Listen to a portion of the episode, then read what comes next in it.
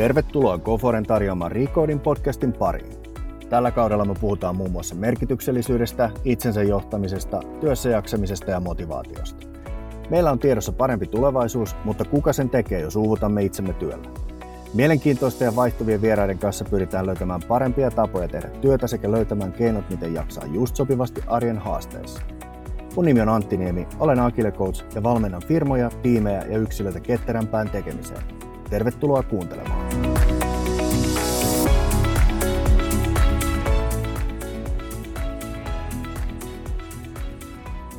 Töttörö, tervetuloa taas uuden Recording podcastin pariin.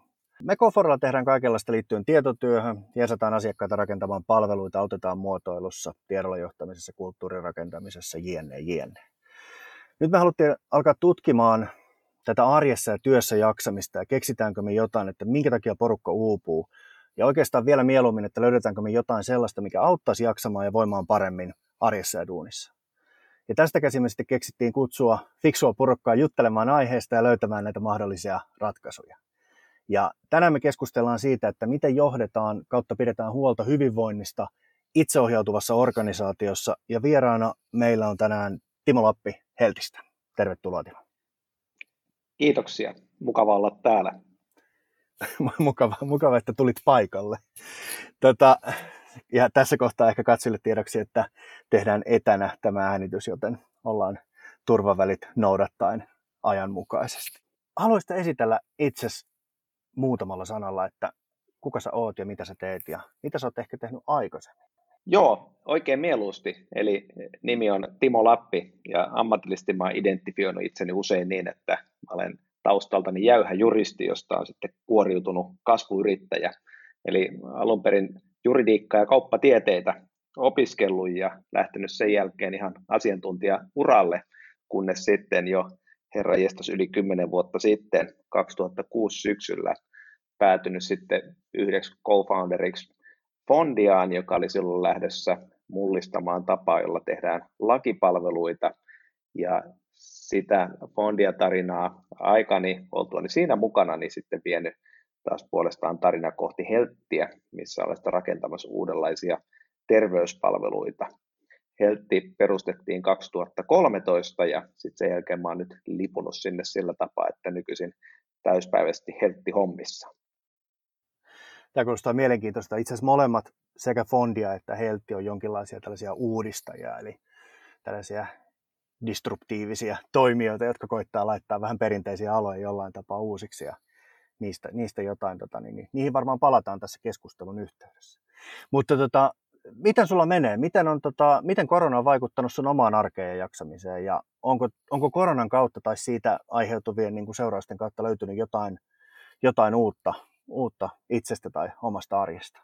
On tämä ollut kyllä mielenkiintoinen kevät. Samaan aikaan, kun jokainen meistä on jossain vaiheessa ainakin varmaan kokenut jonkinlaista ahdistusta tästä pandemiasta ja niin kuin yleisestä taloustilanteesta ja niin edespäin, niin samaan aikaan tämä on ollut ammatillisesti hyvin, hyvin opettavaista ja mielenkiintoista. Näin jälkikäteen, kun mä lähden reflektoimaan sitä, että minkälainen tämä kevät on ollut, silloin aikoinaan, kun nämä eristykset alkoi, niin meillä Heltissä yhtä lailla kuin suurissa osassa muitakin työpaikkoja siirryttiin valtaosin etätöihin. Voisi sanoa, että ne pari ensimmäistä viikkoa oli sellaisia kriisijohtamisen viikkoja, mistä oli semmoinen tunne, että hyvä jos seuraavaan päivään saakka näki. Ja, se, oli, se oli jännittävää, se oli mielenkiintoista, se oli myös jossain meren pelottavaa, mutta täytyy sanoa, että mitä pidemmälle tässä ollaan tultu, niin mä oon huomannut niin meillä kuin monessa muussakin paikassa sen, että nyt ollaan tähän uuteen normaaliin sitten jo sopeuduttu ja monet taas katsoo vähän pidemmälle tulevaisuuteen. Se, mikä on mut yllättänyt, mikä ei ole varmaan kenellekään mulle mikään yllätys enää tässä vaiheessa, on se, että miten kätevästi juttuja voi kuitenkin viime kädessä tehdä ilman, että on fyysisesti samassa paikassa muiden ihmisten kanssa. Me Heltissä oltiin aikaisemminkin tehty paljon terveyspalveluita etäpalveluina ja tota, jossain vaiheessa oli melkein 100 prosenttia, oli tämä meidän etäpalveluprosentti, ja näin me nähtiin, että klassiset lääkärikohtaamisetkin saattoi muuttua etäpalveluiksi näissä olosuhteissa, ja mä uskon, että nämä tulee opettaa meille paljon asioita myös pidemmällä tähtäimellä. Tämä on aika mielenkiintoinen. Mä komppaan tuota etänä toimimisen niin kuin, tai miten sanoa, että, että, että moni asia, jota itsekin ajattelin aikaisemmin, että ei jotenkin, niin kuin, tai että ne toimii paremmin silloin, kun ollaan läsnä ja samassa paikassa.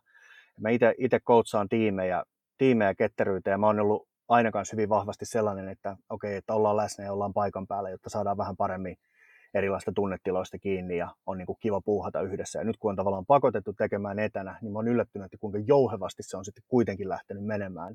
Et voi olla, että varmasti siellä on jotain, jotain mikä jää, jää huomioimatta, mutta mä luulen, että sekin on enemmän semmoinen, että kun me totutaan vielä vähän paremmin tähän, niin, niin, niin se on ihan yhtä, niin kuin, yhtä tehokasta ja tuottavaa ja niin päin pois. Mutta se, se ehkä yllätti, yllättikaan sitten. Tota, meillä oli teemana hyvinvoinnin johtaminen, hyvinvoinnista huolehtiminen itseohjautuvassa organisaatiossa. Sitten mä kirjoitin tähän niin kuin ennakkoon sellaisen ison kysymyksen, joka niin kuin oli puoli sivua tai melkein lähemmäs sivuja. Sitten kiitos loistavan kollegan Niina Etelävuoren, joka luki sen kysymyksen ja sanoi mulle, että mitäs jos sä kysyisit tämän ihan yksinkertaisesti, että kun te puhutte itseohjautuvuudesta, niin koittakaa ensin vähän avata, että mikä se on. Ja sitten kun te puhutte hyvinvoinnista, niin avatkaa, mitä se tarkoittaa. Ja mä mietin, että, että kuinka päin nyt tuntuu sitten sopivalta, että jos me ruvetaan puhumaan itseohjautuvuudesta, että miten sellaista niin kuin organisaatiota rakennetaan. Ja mä muistelen, että teillä oli käytössä tällainen pallomeri-organisaatio. Niin olisiko sopiva, jos vähän avaisi, että mitä se tarkoittaa ja miten semmoinen on pystytty rakentamaan? Jos mä mietin tätä koko mun yrittäjän uraa sieltä ihan Fondian alkutaipaleelta saakka, nyt sitten tähän Heltin tähän päivään, mitä tällä hetkellä eletään, niin näin jälkikäteen tarkasteltua niihin on kaikkiin liittynyt aina niin kuin ajatuksia hierarkioiden purkamisesta ja positiivisesta kapinallisuudesta ja sitä kautta sitten myöskin itseohjautuvuudesta. Tosin tämä, tämä ilmiö sai mulle vasta nimen paljon myöhemmin, jolloin mä sitten huomasin, että, että ajatuksia oli ehtinyt jo soveltamaan aiemmassakin vaiheessa. Me Heltissä, kun me lähdettiin liikkeelle, niin meillä oli alusta alkaen selvää se, että me halutaan rakentaa Euroopan paras työpaikka terveyspalvelualalle. Ja tämähän on herkullinen toimiala olla tekemässä jotain uudella tapaa.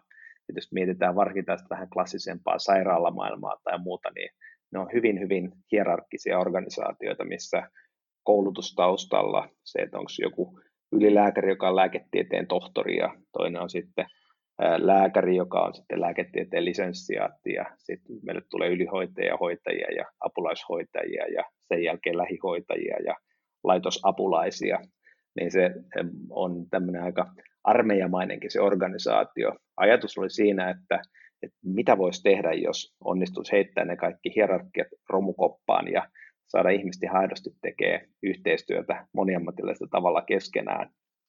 Näillä me lähdettiin alun perin liikkeelle ja sitten jossain vaiheessa organisaatio kasvaa siihen koko luokkaan, että pitää lähteä aidosti miettimään, että mikä tämä meidän malli on ja miten tämä voisi piirtää ja niin edespäin. Mitä aika harva, harva firma pystyy tekemään silloin, kun ne on kovin pieniä. Me oltiin tässä tilanteessa noin suurin piirtein kolmisen vuotta takaperin. Jos me ulkoilta muistelen, niin meitä oli vähän reilu 30 helttiäistä ja sitten rupesi olla tarve miettiä, että että miten me skaalataan tätä toimintaa jatkossa ja mikä voisi olla semmoinen kasvukykyinen organisaatio. Mä sain helttiäisiltä itselleni toimeksiannon siinä vaiheessa lähteä miettimään, että tulla ehdotuksen kanssa siitä, että mikä voisi kuvastaa meitä. Ja mä aloitin sen sillä tapaa, että mä jututin monia muita hyviä työpaikkoja sit heidän kokemuksista ja siitä, että mikä on mennyt hyvin ja mikä, mikä on mennyt vähemmän hyvin samanlaisia juttutuokioita kuin mitä me Antti käydään tässä tällä hetkellä sun kanssa. Ja toinen juttu, jos mä rupesin lukea kirjoja, ja varmaan eniten klassikkona tämä Fredrik Laloon Reinventing Organizations, joka on sitten tämmöinen itseohjautuvan TEAL-organisaatioiden julistus viime kädessä. Ja kun mä sitä luin, niin mä rupesin tunnistamaan paljon asioita sieltä, että siinä todettiin, että muun muassa itseohjautuvien TIL-organisaatioiden, niissä on vaikea löytää ihmisille titteleitä, kun roolit voi olla aika erilaisia kuin mitä ne on klassisesti ollut, ja niitä on vaikea piirtää itselleen organisaatiokarttoja. Ja, tota, löysin ne vaikeudet oli meidän vaikeuksia, ja toisaalta vahvuudet oli meidän vahvuuksia. Ja silloin, silloin mä itse havaitsin oikeastaan, että, että mehän ollaan itseohjautuva organisaatio.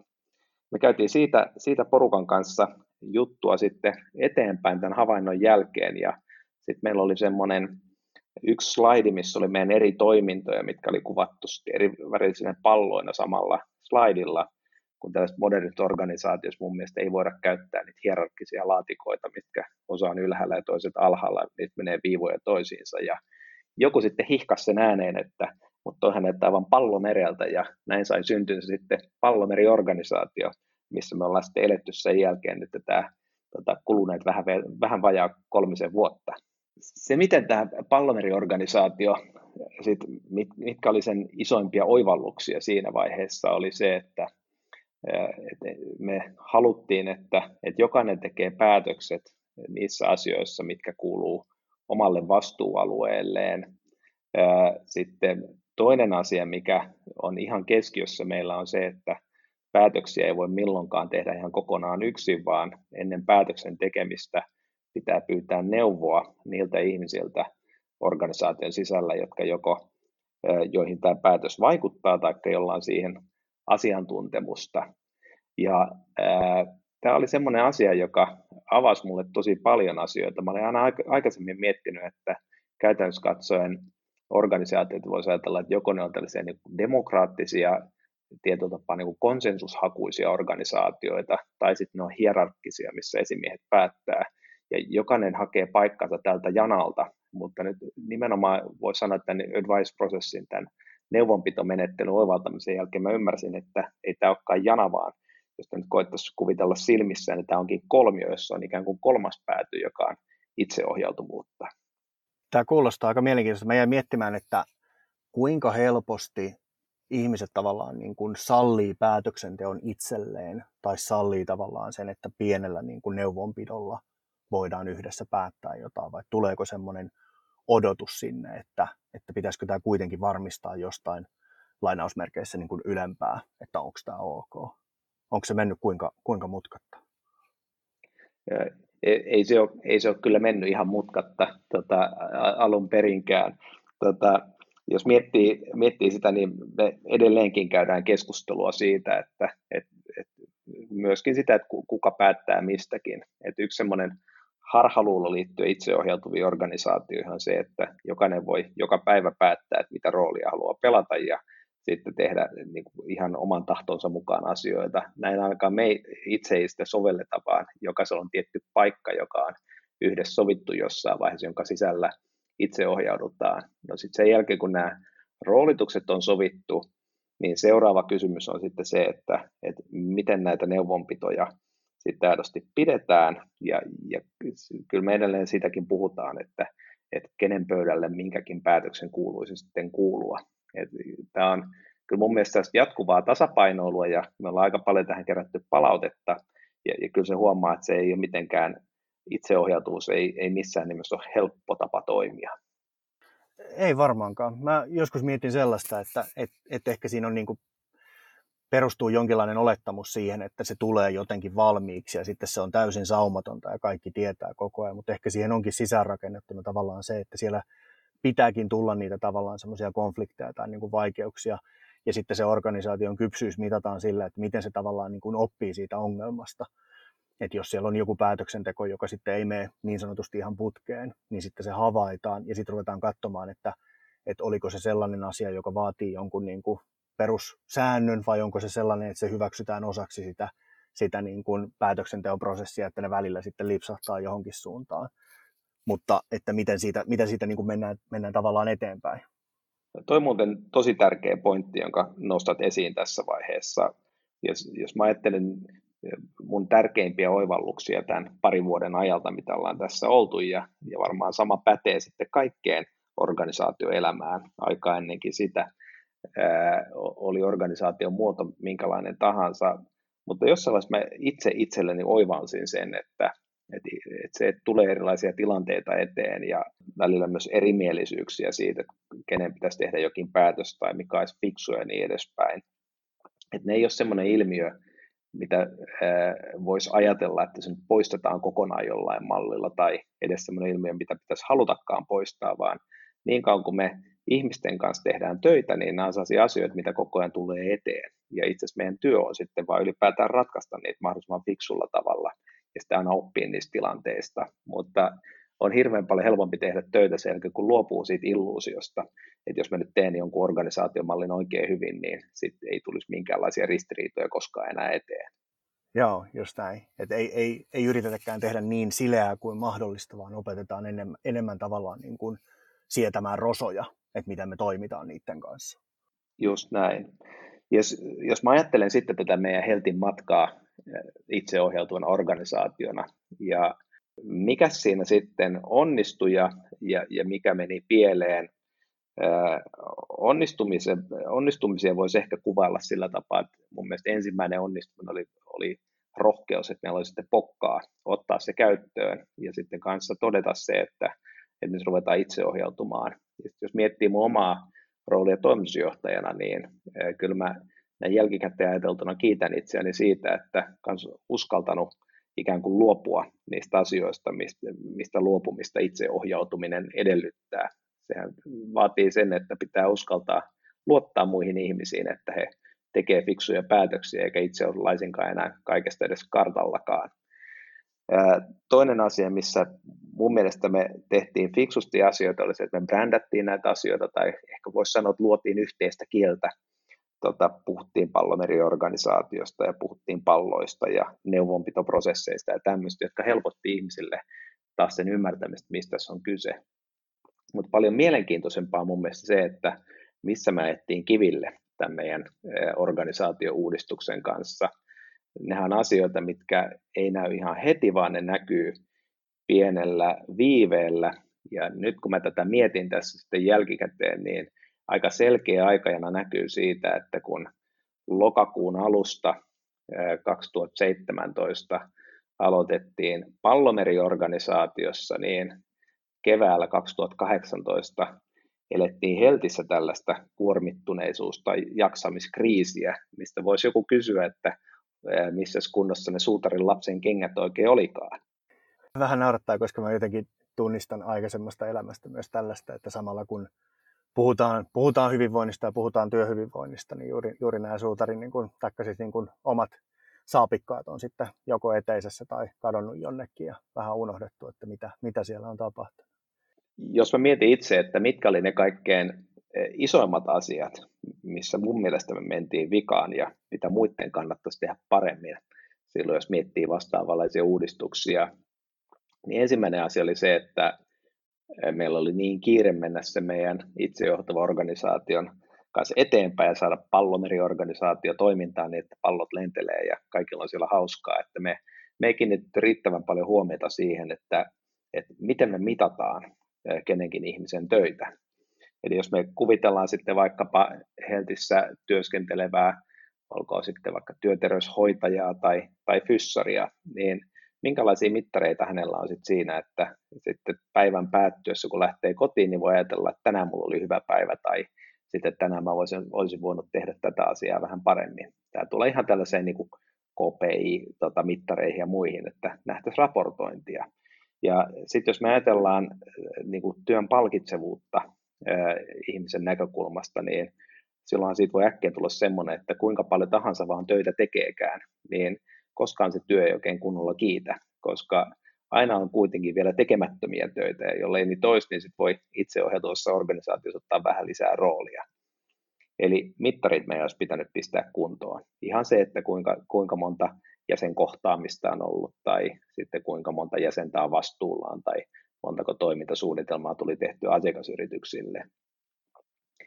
Ja, ja toinen, toinen asia, missä me kanssa ajettiin kiville näin jälkikäteen ajateltuna, jos mä koittaisin tätä sanottaa, niin ehkä se oli tämä koko meidän itseohjautuva organisaatio niin alkutaipale vähän tämmöinen hallittu heitteille jättö siinä, että todettiin, että nyt me ollaan itseohjautuva organisaatio. Nyt me ollaan kerrottu teille puolen päivän verran siitä, että miten toimitaan itseohjautuvassa organisaatiossa, että no, ruvetaanpas nyt sitten kaikki vain itseohjautumaan sitten ensi maanantaista alkaen. Niin kyllä tällaista tukea oltaisiin tarvittu hirmu paljon enemmän. Ja sitten jos mä pohdin sitä ihmisten kuormittumista, mikä me havaittiin sitten sen vajaan puolen vuoden jälkeen, niin se oli varmasti yhdistelmä sitä, että ensinnäkin niitä oman työn tuloksia, ei nähnyt kunnolla, kun mittareita puuttuu, Ja toisaalta sitten puuttuu tukirakenteet taas siihen, että miten me tuetaan ihmisten hyvinvointia. Et vaikka ei enää olisi esimiehiä klassisessa mielessä, niin eihän se tarkoita taas puolestaan sitä, että ihmisten tuen tarve olisi mitenkään pienentynyt, vaan päinvastoin taitaa käydä niin päin, että se nimenomaan kasvaa tämmöisissä itseohjautuvissa organisaatioissa. Mä nyökyttelen täällä ihan valtavasti. Me justiin niin kuin, ei tietysti ehkä ihan noin aitiopaikalta, mutta, mutta niin kuin kyllä päässyt myös näkemään. Ja sitten näitä niin kuin oletuksia, että se, että se itseohjautuvuus on semmoinen niin kuin nopea päätös, että nyt tästä vaan ryhdytään. Ja sitten sen jälkeen niin kuin havaitaan, että, että meillä on siellä niin kuin all shape and sizes ihmisiä, jotka niin kuin olettaa ja odottaa ja niin kuin, ihan erilaisia ajatuksia siitä, että mitä se työ on. Ja sitten jos me mennään siitä vielä siihen meidän toiseen punaiseen lankaan, eli hyvinvointiin, että kyllähän sä sinne töihin voit tulla ja sä voit lähteä suorittamaan sitten jotain, paitsi itseohjautuvassa tietysti, niin kuin, että onko sulle edes selvää, että mitkä ne odotukset on siellä. Mutta jos siitä vielä hyppää siihen niin kuin hyvinvointiin, että hei, että tämä olisi jollain tavalla niin kuin mielekästä ja merkityksellistä ja mä tuun tänne ja niin kuin joku, joku vähän katsoo mun perään ja pitää huolta, että mulla on hyvä olla, niin voi olla, että sitten ollaan niin kuin tosi, tosi, tosi kaukana, kaukana siitä, että miten se, niin kuin, miten se voisi toimia. Mun mielestä on aika hienoa, sä avasit kyllä tota, niin, niin just noin noi karikoita, että musta must välillä tuntuu, että semmoisessa niin kuin isossa NS-julkisessa puheessa nämä ehkä niin kuin menee vähän turhankin helposti, että no sitten me vaan ryhdyttiin ja sitten kaikki meni hyvin ja työtyytyväisyys nousi. Mutta mä oon ihan varma, että monella muullakin on niitä haasteita siellä siirtymisessä. Ja sitten lähinnä justiin niin kuin mitä puhuttiin tuossa aikaisemmin, että mikä se kypsyys sitten on, että kuinka niitä pystytään käsittelemään. Ja ehkä toi, mikä tuli myös sieltä, että jonkinlainen maltti, että, että, että onko se niin kuin itseohjautuvuus joku itseisarvo vai sillä koitetaan kuitenkin parantaa jotain, niin silloinhan sinne pitää mennä vaan niin kuin tiettyä tahtia, eli mitä koht, niin kuin, kuinka nopeasti se organisaatio tavallaan niin kuin kehittyy tai kuinka nopeasti organisaation ihmiset kehittyy siihen. Mun mielestä se hyvin sanotat tässä sen, että, että itseohjautuvuuteen pitää mennä tiettyä tahtia, just nimenomaan sen, että kyseessä ei ole tämmöinen niin binäärinen suure, että, että joko se on ykkösellä, että ollaan itseohjautuva tai se on nolla, että ei olla, vaan, vaan se on hirmuinen määrä tota erilaisia paikkoja, missä voi olla sitten itseohjautuvuuden janalla. Ja kanssa, jos mä mietin jälkikäteen tätä meidän itseohjautuvuudessa liikkumista, niin voi sanoa, että me painettiin aika vauhdilla sinne syvään päätyyn ilman, että me varmistettiin, että mitä kaikkia kellukkeita siellä pitäisi olla mukana. Ja sitten taas me ollaan otettu jonkinlaisia askelia takaspäin. Me ollaan selkeästi itseohjautuvia, mutta jos mä ajattelen kanssa, että minkälaisia palautteita rupesi tulemaan ihmisiltä tai tarpeita ja pyyntöjä, ja miten me lähdettiin sitten ratkaisemaan sitä meidän ihmisten kuormittuneisuutta itseohjautuvassa organisaatiossa. No ensinnäkin me selkeytettiin niitä tavoitteita, sitten me selkeytettiin mittareita, ihan sen takia, että tosiaan se työ voi kiittää tekijäänsä. Taas puolesta nyt tietää, että tänään mä tein enemmän kuin multa oikeastaan odotettiin, että mä voin olla tosi tyytyväinen, kun mä lähden kotiin. Mutta toinen asia, mitä me lähdettiin tekemään, niin me lähdettiin rakentamaan tällaisia tukirakenteita sinne organisaatioon. Me luotiin tämmöiset ammattiryhmäkohtaiset coachit, että vaikkapa meidän tekkityypeillä on oma coachinsa, taikka sitten meidän lääkäreillä on oma coachinsa, taikka sitten fyssareilla ja psykologialla on oma coachinsa. Ja äh, ihan alun perin se, mitä kuuluu coachin rooliin, oli ylipäätään tukea hyvinvoinnissa. Mutta sitten voisi sanoa, että sitä mukaan, kun me ollaan menty eteenpäin, sitten taas kehitytty itsejohtoina organisaationa, niin ihan ihmisten toiveista, niin kyllä coachille on ruvennut tulemaan sellaisia tehtäviä, joita joku voisi klassisesti kutsua esimiestehtäviksi. Mutta ne on ollut enemmän sitä niin kuin esimiehen palvelupuolta. Me ei ole taas sitä valtapuolta haluttu lähteä sinne rakentamaan. Tämä oli aika mielenkiintoinen. Itse asiassa mä olin itselleni laittanut johonkin, ehkä vähän saattanut arvella, että tässä voisi olla, olla paikka, niin mä olin laittanut kysymyksen, että onko niin kuin valmennuksella tai coachaamisella ollut jonkinlainen rooli koska musta tuntuu, että tämmöisessä, missä niin kuin opetellaan uutta asiaa, niin se ei voi olla tavallaan pelkkä koulutus, että hei, että tässä on nyt niin kuin pallomeriorganisaatio vai Timo ja opiskelkaa huomiseksi ja sitten lähdetään, lähdetään tekemään, vaan koska siellä on niin paljon muuttuvia osia ja sitä, että miten se toimii sen yksilön kannalta. Ja sitten vielä tämä hyvinvointikulma siihen, joka jollain tavalla edellyttää myös semmoista vähän itsetuntemusta, että missä mun rajat menee ja kuinka mä toimin ja kuinka mä palaudun ja mistä mä sytyn ja mikä se mun motivaatio on, niin silloin niin kuin ehkä valmennus saattaa olla ei se varmaan mikään hopealuotio ole, mutta niin kuin oikein tehtynä se kyllä saattaa olla niin kuin tosi hyvä tuki, millä tavallaan tämmöistä niin kuin muutosta pystyy, pystyy tekemään. Mä omalla kohdalla huomannut, että, että niin kuin agile mikä jollain tavalla on niin kuin vähän menetelmäoppia, että jos, jos tässä puhutaan pallomeriorganisaatiosta tai tästä itseohjautuvuuden rakentamisesta, niin niin ketterissä menetelmissä on niin kuin samankal- samankaltaisia juttuja, että opetellaan tiettyihin tapoihin ja mietitään, mitä se niin kuin ketterä-ajattelu on. Mutta silti siellä on justiin sitä niin kuin ihmisten tukemista, että miten ne ihmiset ottaa sen muutoksen vastaan ja mitkä niiden tavallaan ne resurssit on lähteä niin kuin oppimaan uutta ja toimimaan täysin, ehkä niin kuin joillekin jopa täysin eri tavalla, miten on aikaisemmin tehty. Niin se valmennus jotenkin tuntuu, ja nyt tavallaan niin kuin musta tuntuu, että sä vähän vahvistit sitä, mitä, mitä oli mielessä. Mutta siitä ilmeisesti on ollut siis niin kuin tosi, iso, tosi iso apu. Joo, ky- kyllä siitä on ollut, ja sitten kanssa, jos, jos samanlaisen hankkeen tekisi uudelleen tai samanlaisen polun kulkisi uudelleen, mitä ollaan nyt kuljettu, niin kyllä siihen valmen, valmennukseen olisi kannattanut panostaa vielä enemmän vielä aikaisemmassa vaiheessa.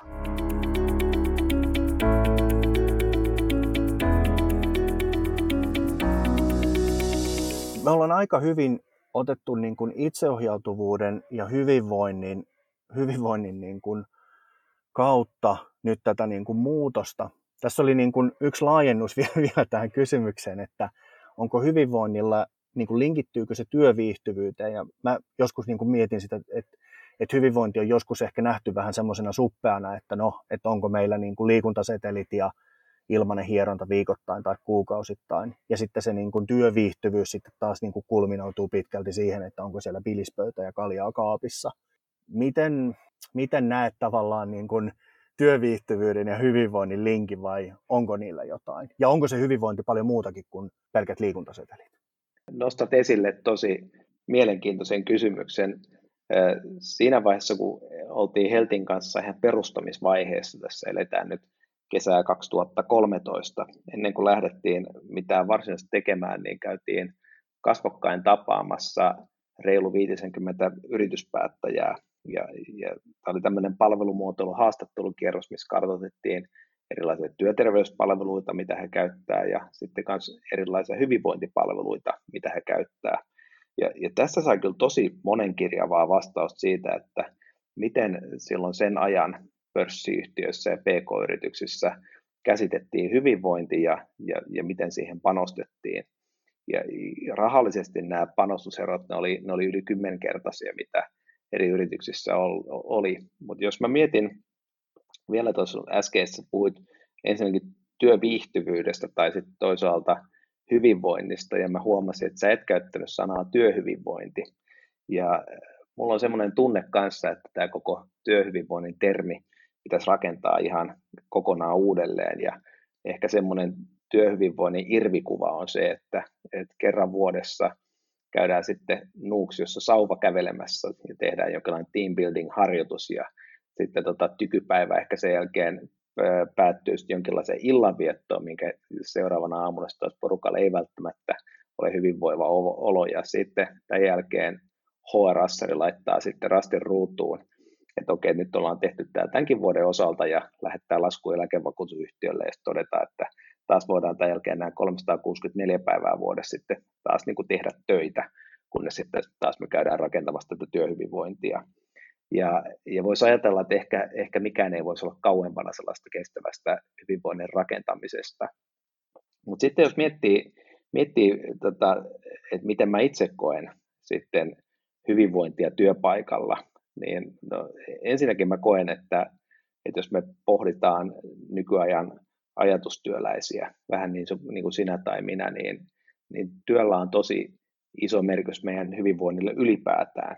Tämmöinen ajatus, mitä moni suomalaista on jossain vaiheessa ainakin miettinyt, että mitä tekisin, jos voittaisin lotossa, niin mä en usko, että se lisäisi hyvinvointia pysyvällä tavalla, että lopettaisi työt kokonaan ja keskittyä sitten vain elämästä nautiskelemiseen, vaan kyllä me koetaan itsemme monet aikalla sen mukaan, että mitä me tehdään ja mitä me saadaan aikaan, kun me tehdään niitä juttuja. Ja, eli työ on tärkeä osa sitten ajatustyöläisten hyvinvointia ja, ja sitten joskus myös puhuttu koko työterveyssanastakin, että työ sinänsä luo terveyttä ihmisille. No sitten jos ajattelisit, että mikä, mikä on sitten työhyvinvointia tai mikä on hyvinvointia ja mikä on viihtyvyyttä työpaikalla, niin siinä voisi ajatella tällaista Maslown tarvehierarkiaa sitten tälle puolelle, jossa aluksi perustan pitää olla kunnossa, että voi siirtyä seuraavalle tasolle. Ja, ja mun mielestä kaikkein tehokkain tapa rakentaa hyvinvointia työpaikalla on selkeästi kuvatut tavoitteet työlle, eli ihminen tietää, että mitä multa odotetaan ja milloin mä voin olla tyytyväinen siihen, että mä oon onnistunut siinä, mitä multa odotetaan. Ja toinen on sitten hyvä johtaminen ylipäätään työpaikalla. Jos, jos nämä hommat on kunnossa, niin sitten sen jälkeen siihen voi lähteä rakentamaan sitten päälle taas erilaisia etuisuuksia, olkoon ne sitten liikuntaseteleitä tai juoksukerhoa tai sitten tota, firman bändiä tai mikä kaikki voiskaan hyvinvointiin liittyä. Mutta sitten sen sijaan toisinpäin on aika huono lähteä liikkeelle taas niin, että lähtee, lähtee siitä, että rakentaa jotain tällaisia tiettyjä juttuja, mitä ostetaan, ja sitten sen jälkeen olisikin taas puolestaan tämä johtaminen ja sitten tavoitteiden määrittäminen huonommalla tolalla. Mulla tuli tuosta mieleen, että ehkä, ehkä jos se olisikin näin päin, niin sitten me puhuttaisiin ehkä niin työhyvinvoinnin kompensaatiosta, että meillä ei ole asiat kunnossa, mutta meillä on se pilispöytä ja kalja kaapissa, että tämän kaiken niin kuin epäselvän riehumisen lisäksi niin kuin sä voit aina välillä ottaa niin kuin pari palauttavaa ja pelata pari erää. Mutta mut toi ajatus on, niin kuin, tästä ei ole pitkä aika, pari kuukautta, olisiko kuukausi. Mä kirjoittelin jotain ajatuksia liittyen ehkä semmoisen niin jaksamiseen ja hyvinvointiin. Ja mulla tuli myös niin kuin voimakkaasti mieleen, että, että semmoinen niin kuin merkityksen tai niin kuin jonkun selkeyden lisääminen lisää sitä hyvinvointia, varsinkin tämmöisessä niin kuin nykyaikaisessa organisaatiossa, mitä nyt niin kuin itseohjautuvaksi mietitään. Että se, että sulla on selkeät tavoitteet ja sä tiedät, mitä sulta odotetaan ja sä saat tukea siihen ja sitten vielä ehkä jonkinlainen tällainen, että sulla on mahdollisuus kehittyä siellä ja sulla on joku yhteisö, kenen kanssa sä pystyt jakamaan näitä, niin mä luulen, että siinä itsessään on niin kuin tosi, tosi hyvä pohja, niin kuin sä sanoit tavallaan sille niin kuin hyvinvoinnille. Ja sitten hienoa, jos siihen päälle saa jotain, on se sitten se hieronta tai liikuntaseteli tai mitä ikinä. Mutta silloin se on varmaan niin kuin, että näin päin sitä on helpompi rakentaa kuin sille, että, että paikataan isoja puutteita sillä, että käydään operassa. Juuri näin. Ja sitten jos ajattelee ihan julkista keskustelua tällä hetkellä, mikä liittyy työelämään, pohditaan vaikkapa ihan yli, no, tällaista sairaslomien syitä. Nyt ihan vastikään julkaistiin uutinen, jonka mukaan psyykkiset syyt oli noussut nyt ensimmäistä kertaa isommaksi tekijäksi kuin sitten tuki- ja liikuntaelinten sairaudet.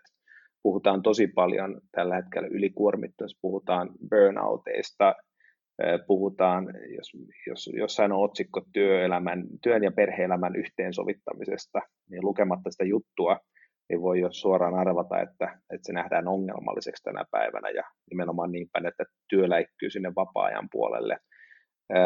Paljon vähemmälle jää yleensä sellainen positiivinen kirjoittelu taas siitä, että miten paljon työ aidosti voi luoda hyvinvointia ihmisille. Ja, ja miten tärkeä juttu on se, että, että pääsee olemaan osa jotain yhteisöä, pääsee tekemään jotain asioita, jotka ovat itselleen merkityksellisiä ja, ja pääsee onnistumaan niissä ja parhaimmillaan saa sellaisen tunteen, että on omalta osaltaan onnistunut jotenkin sitten muuttamaan maailmaa parempaan suuntaan.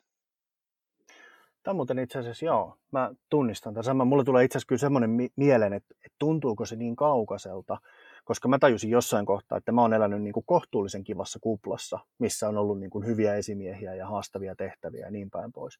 Mutta samaan aikaan tietysti, kun on niin kuin laaja kaveripiiri, niin, niin välillä niin kuin nousee sellaisia juttuja, jotka tuntuu, että, että, että ne on niin kuin ihan uskomattomia. Ja sitten, niin kuin, että jos sieltä käsin tarkastelee sitä, että hei, työtä, jolla on merkitys ja esimies kuuntelee ja valmennusta järjestetään, niin se voi tuntua tosi kaukaiselta. Ja sen takia ehkä, niin kuin, en mä tiedä, on, onko se sitten, niin kuin, että on kivempi kirjoittaa tavallaan niistä ongelmista kuin sellaisesta, joka tuntuu vähän, vähän utopialta. Se voi varmaan olla näin, ja, ja lisäksi sitten sitä mä en pyri kiistämään, etteikö näissä äsken mainitussa asioissa olisi korjattavaa, ja kyllä meidän pitää toki onnistua löytämään ratkaisu siihen nyt tulevien vuosien aikana, että millä me esimerkiksi tämä loppuun palamisongelma sitten onnistutaan eh, ottamaan hallintaan ja, ja varsinkin ottaen huomioon, että mä uskon vahvasti, että jos mietitään burnoutteja ja muita, niin kyseessä ei nyt ole mikään ihmisten niin oma henkilökohtainen ongelma, eikä varsinkaan semmoinen, että he sitten söisi tai treenaisi tai nukkuisi väärin, vaan kyseessä on monissa organisaatioissa niin kuin rakenteellisia ongelmia, joita pitäisi korjata sillä tapaa, että ihmiset voisi niissä paremmin. Et jos ajatellaan vähän samalla tapaa, että menee käymään rakennustyömaalla, niin se on ihan selvä juttu, että, että siellä on tota, siellä työtä tekevillä ihmisillä on kypärät päässä ja siellä on kaiteet sillä tapaa, että sieltä ei pääse tipahtamaan ja jos sitten käytetään jotain kemikaaleja, niin silloin hengityssuojaimet työntekijöitä suojellaan. Me aika paljon ajatellaan sillä tapaa, että sitten taas taas niin kuin jaksamisongelmat, niin ne on, ne on ajatustyöläisten työtapaturmia. Ja ihan yhtä lailla, sitten jos me kuvitellaan sitä rakennustyömaata ja siirretään se sitten vaikkapa IT-konsultointiin tai muuhun, niin siellä pitäisi olla nämä myöskin tällaiset niin kuin virtuaaliset kypärät ja virtuaaliset turvakaiteet, jotka suojelisi ihmisiä näiden töiden altisteilta. Just näin. Joo. Mä jotenkin tu, niin kuin tunnistan sitä, että, että silloin kun me ollaan menty sinne niin kuin burnouttiin jo, niin, niin kuin joskus, että mitä kaikkea siinä on tapahtunut ennen sitä, että, että mitä, onko siellä ollut, niin kuin, onko se työtaakka ollut kova, vai onko siellä ollut justiin niin kuin epäselvyyttä jo niin kuin ihan liian pitkän aikaa niistä odotuksista, ja just tämmöisen niin kuin kypäräkonseptin miettiminen varmaan saattaisi olla niin kuin yksi jonkinlainen alku sille, että hei, että tsekataan viikoittain tai kahden viikon välein tai mikä se ajanjakso onkaan, että onko tietyt asiat, niin kuin, että miten ne niin kuin todentuu siellä ja tapahtuuko niitä. Ja sitten jos ei ne tapahdu, niin sitten se on semmoista niin kuin varhaisen puuttumisen tapaa sitten, että hei, että laitetaan näitä asioita sitten kondikseen. Tästä on jopa tutkimustietoa olemassa, kun, kun tutkitaan burnoutteja, niin se ensisijainen syy tyypillisesti ei ole työn määrä, vaan se ensisijainen syy on se, että tämä niin koettujen vaikutusmahdollisuuksien puute puolestaan. Mä muistan jossain koulutuksessa tosi pitkän ajan takaa, missä me jotenkin sivuttiin tätä ja oli semmoinen, en muista hänen nimeään valitettavasti, mutta tämmöinen vanhempi, vanhempi kokenut konsultti, joka niin kuin justiin puhui siitä, että et, ei se kiire ole ongelma, vaan se tunne. Ja silloin justiin niin kuin se rupesi avaamaan sitä, että miten sä pystyt vaikuttamaan niin kuin työtaakkaan ja tekemiseen ja lopputulokseen ja muuta. Ja siinä niin kuin oli aika lailla justiin tämä, että silloin kun sun niin kuin vaikuttamisen mahdollisuudet puuttuu, niin silloin se niin kuin riski kasvaa huomattavasti. Versus siitä, että vaikka joskus teet vähän ylimääräistä tai, tai on se ns. kiireen tunne, mutta jos sä tiedät kuitenkin, että minne ollaan menossa ja mitä ollaan tekemässä ja odotuksia, niin silloin siinä saattaa olla justiin sitä, mitä me sitten taas toisaalta puhutaan välillä työn imuna, eli saattaa olla hyvinkin houkuttelevaa. Just näin. Mä kysyin, kysyin kysymyksiä, tai siis annoin mahdollisuuden kollegoille ja, ja tuolle tota, niin, niin internetverkostolle niin kysyä sulta kysymyksiä. Sieltä tuli muun muassa tällainen, että Joonas Kallunki, että onko hyvinvoinnissa jotain, mitä itseohjautuvassa organisaatiossa ei pitäisi jättää itseohjautuvuuden varaan? Ja mä itse mietin sitä, että onko sillä niin kuin jotain tekemistä myös sen niin kuin autonomian kanssa, että jos me tavallaan vahvistetaan ihmisten niin kuin sitä autonomiaa, että teette päätöksiä, niin miten tämmöinen niin kuin hienovarainen jako sitten tehdään, että teette päätöksiä, mutta tätä asiaa teette päätä. Tai onko edes tunnistettu, että hyvinvoinnissa, tässä mitä me nyt puhutaan hyvinvointina aika laajana käsitteenä, niin jotain sellaista, mitä ei pidä jättää sinne niin kuin pelkästään yksilön varaan. Joonas nostaa tosi hyvän pointin esille. Ja jos me palattaisiin sinne äskeisen rakennustyömaalle, jossa meillä olisi itseohjautuvia rakennustyöntekijöitä, jotka vois päättää itse metodeja, mitä ne käyttää ja muuta, niin niin kuitenkin kypärän käyttämistä ei jätettäisi itseohjautuvuuden varaan. Ja jos mä sitten kääntäisin tätä niin kuin meidän omiksi kokemuksiksi muun muassa Heltissä, ja vielä palataan sinne pallomeri-organisaation ihan ensimmäisiin versioihin, mistä meiltä puuttuu näkyvyyttä ihmisten työkuormaan, kun ne mittarit ei ollut riittävän hyvällä mallilla. Sitten meiltä puuttu myöskin tukea ihmisten hyvinvointiin niin nämä oli sellaisia, mitä enää uudemman kerran mä en jättäisi ihmisten oman ohjautumisen varaan.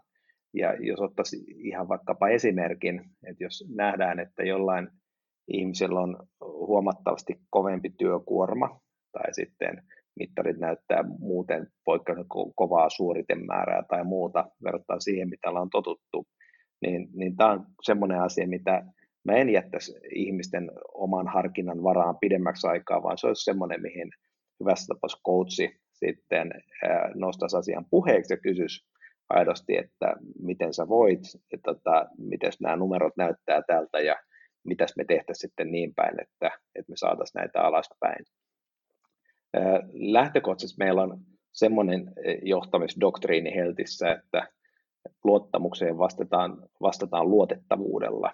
Eli mä en ole koskaan epäillyt sitä, että nyt vaikkapa tässä etätyökaudella, että joku ei tekisi omaa osaansa, mutta sitten mä taas tiedän toisinpäin ihan omistakin kokemuksista, että tämä sun äsken mainitsema työn imu voi olla sitten niin voimakas, että, että ihmiset ei aina sitten malta taas puolestaan varata palautumiselle riittävästi aikaa.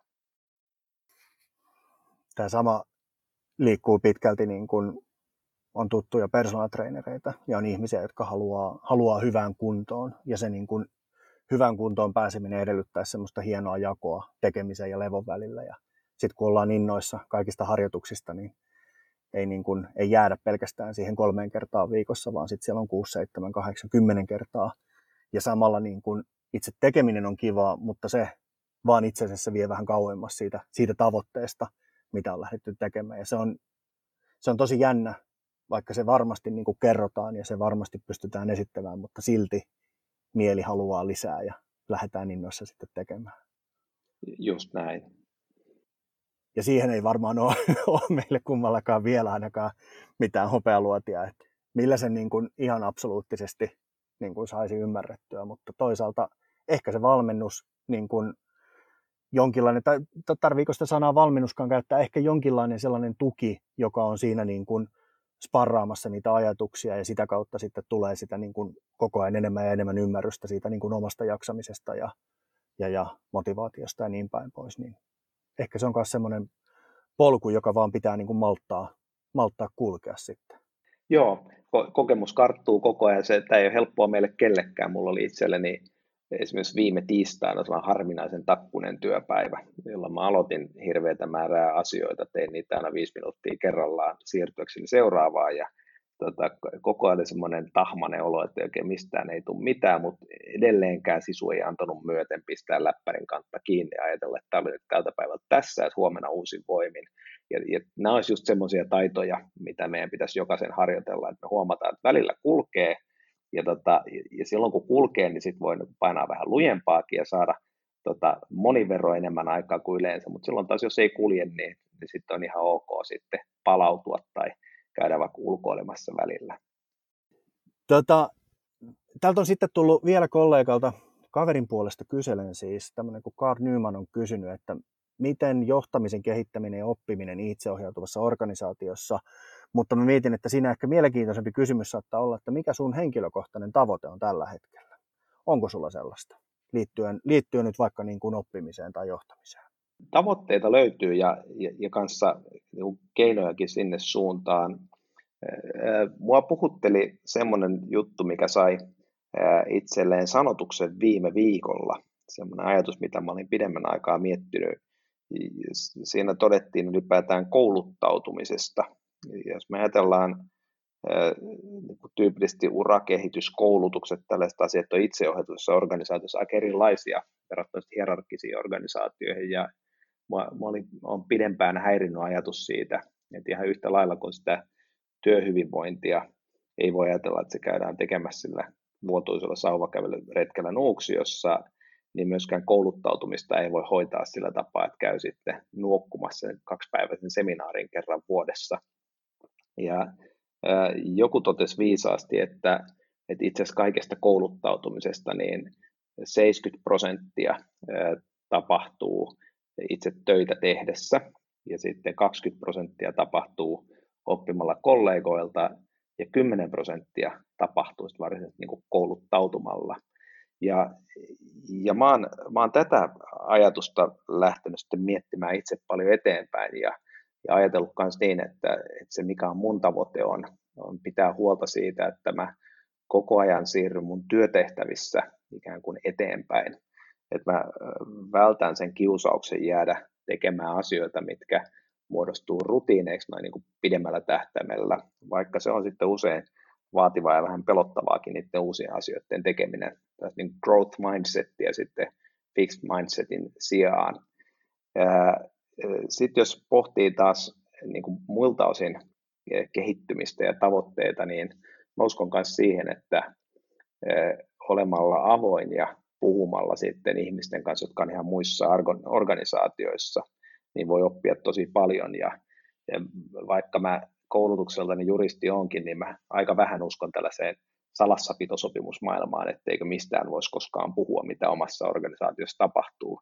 Toki kukaan ei halua kokiksen reseptiä julkisesti jaella tuolla markkinoilla, mutta on tosi paljon kokemuksia, mistä voi puhua. Ja, ja silloin kun niistä puhuu, niin silloin niihin saa tosi mielenkiintoisia näkökulmia toiseen suuntaan ja oppii uusia asioita.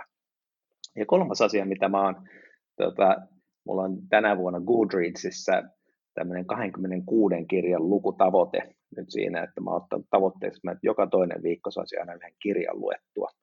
Ja tota, koitan valkata niihin sitten taas puolestaan sen hyvän kombon, että välillä voisi olla enemmän tällaista niin kuin fiktiota, tota, jotka on nekin mielenkiintoisia niin kuin pyöritellä omia ajatuksia, mutta sitten taas toisaalta taas puolestaan tällaista niin kuin bisneskirjallisuutta ja muuta. Mä tykkään paljon sellaisista kirjoista, jotka sitten herättää ajattelemaan sitten samalla, kun niitä lukee.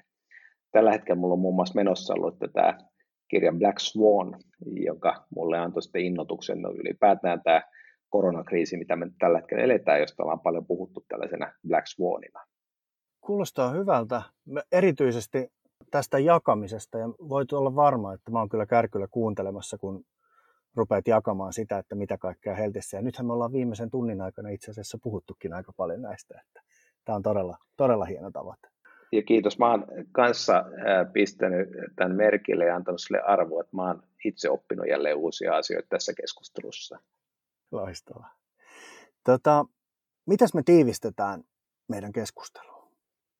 Mikä on kaikista oleellisin tai pari oleellista asiaa tästä? Mä aloittaisin sillä, että luottamukseen vastataan luotettavuudella.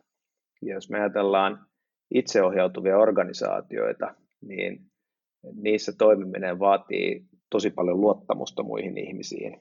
Mutta sen osalta mulla on positiivisia uutisia, jotka perustuvat ihan niin kuin kokemuksiin sitten käytännön elämästä. Että on se, että se luottamus kaikkein useimmiten palkitaan sitten luotettavuudella. Ihan aina ei niin tapahdu, mutta ne on sitten niitä asioita, mistä me taas aiemmin todettiin, että, että sitten ristiriitoja ja muita kanssa aina mahtuu kaikkiin organisaatioihin. Sitten toinen asia, mihin mä kilpistäisin tätä keskustelua, tota, mitä sait mua tässä ajattelemaan, oli, oli myös se, että vielä jos me ajatellaan viihtymistä töissä ja, ja hyvinvointia, niin ei pelkästään ajateltaisi aina sitä, että kuinka paljon se työ vie hyvinvointia meiltä ihmisiltä pois ja millä tapaa työpaikkojen pitäisi pohtia tällaista hyvinvointikompensaatiota, että saadaan se hyvä hyvinvointi takaisin OK-tasolle, vaan pidetään myöskin mielessä positiivisesti sitä, että työ myös luo meille tosi paljon hyvinvointia. Sitten kolmantena me käytiin läpi, läpi sitäkin vielä tässä keskustelussa, että, että me Heltissä ollaan hyvinvoinnin ja terveyden ammattilaisia ja eletään itseohjautuvassa organisaatiossa ja taisi käydä niin, että, että suutarin lapselta unohtui laittaa kengät jalkaan siinä vaiheessa, kun me lähdettiin itse ohjautumaan, mutta taas puolestaan ne kuitenkin on sitten löydetty ja jonkinlaiset ainakin tällä hetkellä jalassa on, millä tepastellaan ja me tiedetään, että, että meidän organisaatio on kaukana täydellisestä, mutta toisaalta ehkä tällaista täydellistä organisaatiota ei ole sitten olemassakaan ja kaikkein tärkeintä on se, että reagoi tilanteisiin ja on hyvässä uskossa ja haluaa koko ajan kehittyä paremmaksi. Tämä on erinomainen kiteytys ja erityisesti tämä viimeinen on mun mielestä jotain sellaista, mitä niin kuin sietää ehkä niin kuin jokaisen ottaa opiksi. Että semmoinen niin kuin raatorehellinen katsanta aina välillä, että hei, että ollaanko me oikeasti menossa sinne suuntaan, minne me halutaan, ja jos ei olla, niin minkälaisia muutoksia pitää tehdä. Mutta sitten samalla myös toi, niin kun, taisin jossain kohtaa aikaisemminkin sanoa, mutta semmoinen tietynlainen niin kuin armollisuus ja kärsivällisyys, että, että nämä on asioita, jotka on oikeasti aika haastavia. Ne ottaa aikaa ja ne vaatii sitä opettelua ja ne vaatii vähän semmoista niin kuin, ehkä sitä niin kuin epämiellyttävää ymmärrystä, että, että ne ei ole kauhean selkeitä ja niitä pitää vaan tehdä. Tämä oli, tämä oli aivan loistava. Tämä on helppo allekirjoittaa. Sitten vielä viimeinen kysymys. Podcastin nimi on Recoding niin mitä Timo Lappi uudelleen ohjelmoisi?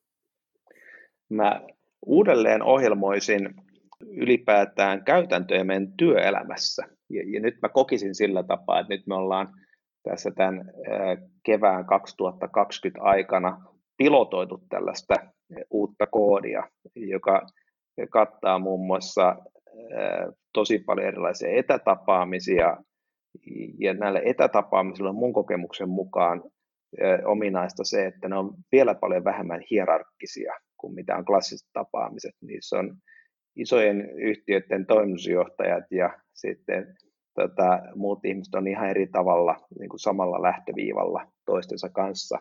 Kaiken maailman statussymbolit ja muut on nyt lopullisesti riisuttu tällä hetkellä. Ja ää, mä uudelleen koodaisin tai uudelleen ohjelmoisin sen, että, että kun me päästään palaamaan taas sitten ää, takaisin aiemman kaltaiseen tapaan tehdä töitä, niin me vältettäisiin kiusaus siitä, että kun meillä on hirveä kiire sinne mennä, että me lähdettäisiin toimimaan ihan niin kuin me ollaan aiemminkin toimittu, vaan onnistuttaisiin luomaan tällainen niin kuin hybridi, jossa on tämän kevään parhaat puolet ja sitten taas toisaalta myöskin henkilökohtaisten kohtaamisten parhaat puolet, mitä me ollaan päästy aina aiemmin kokeilemaan. Mä tuun uudelleen ohjelmoimaan tätä sun kanssa. Ja itse asiassa mulla on ehkä sellainen niin kuin jonkinlainen usko, että tämä saattaa olla kyllä niin kuin todella lähellä, koska voi olla, että kun ihmiset on maistanut tämmöistä tietynlaista niin kuin uudenlaista tapaa, niin se vanhaan palaaminen voi olla niin kuin sen verran kipeätä, että sinne ei halua mennä. Ei ainakaan suosiolla. Nyt me ruvetaan vaan, Antti, molemmat tekee ahkerasti tänne eteen töitä. Kyllä, ehdottomasti. Hei, valtava kiitos Timo, että tulit, tulit paikalle. Valtava kiitos, että tehtiin podcasti. Aivan mahtava. Kiitoksia, ilo olla mukana. Ja kiitoksia kuulijoille. Pysykää turvassa, voikaa hyvin. Kiitos.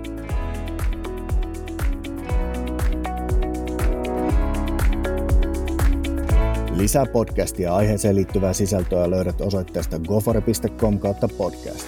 Käy katsomassa ja anna myös palautetta. Mun nimi on Antti Niemi ja tämä on Recoding Podcast.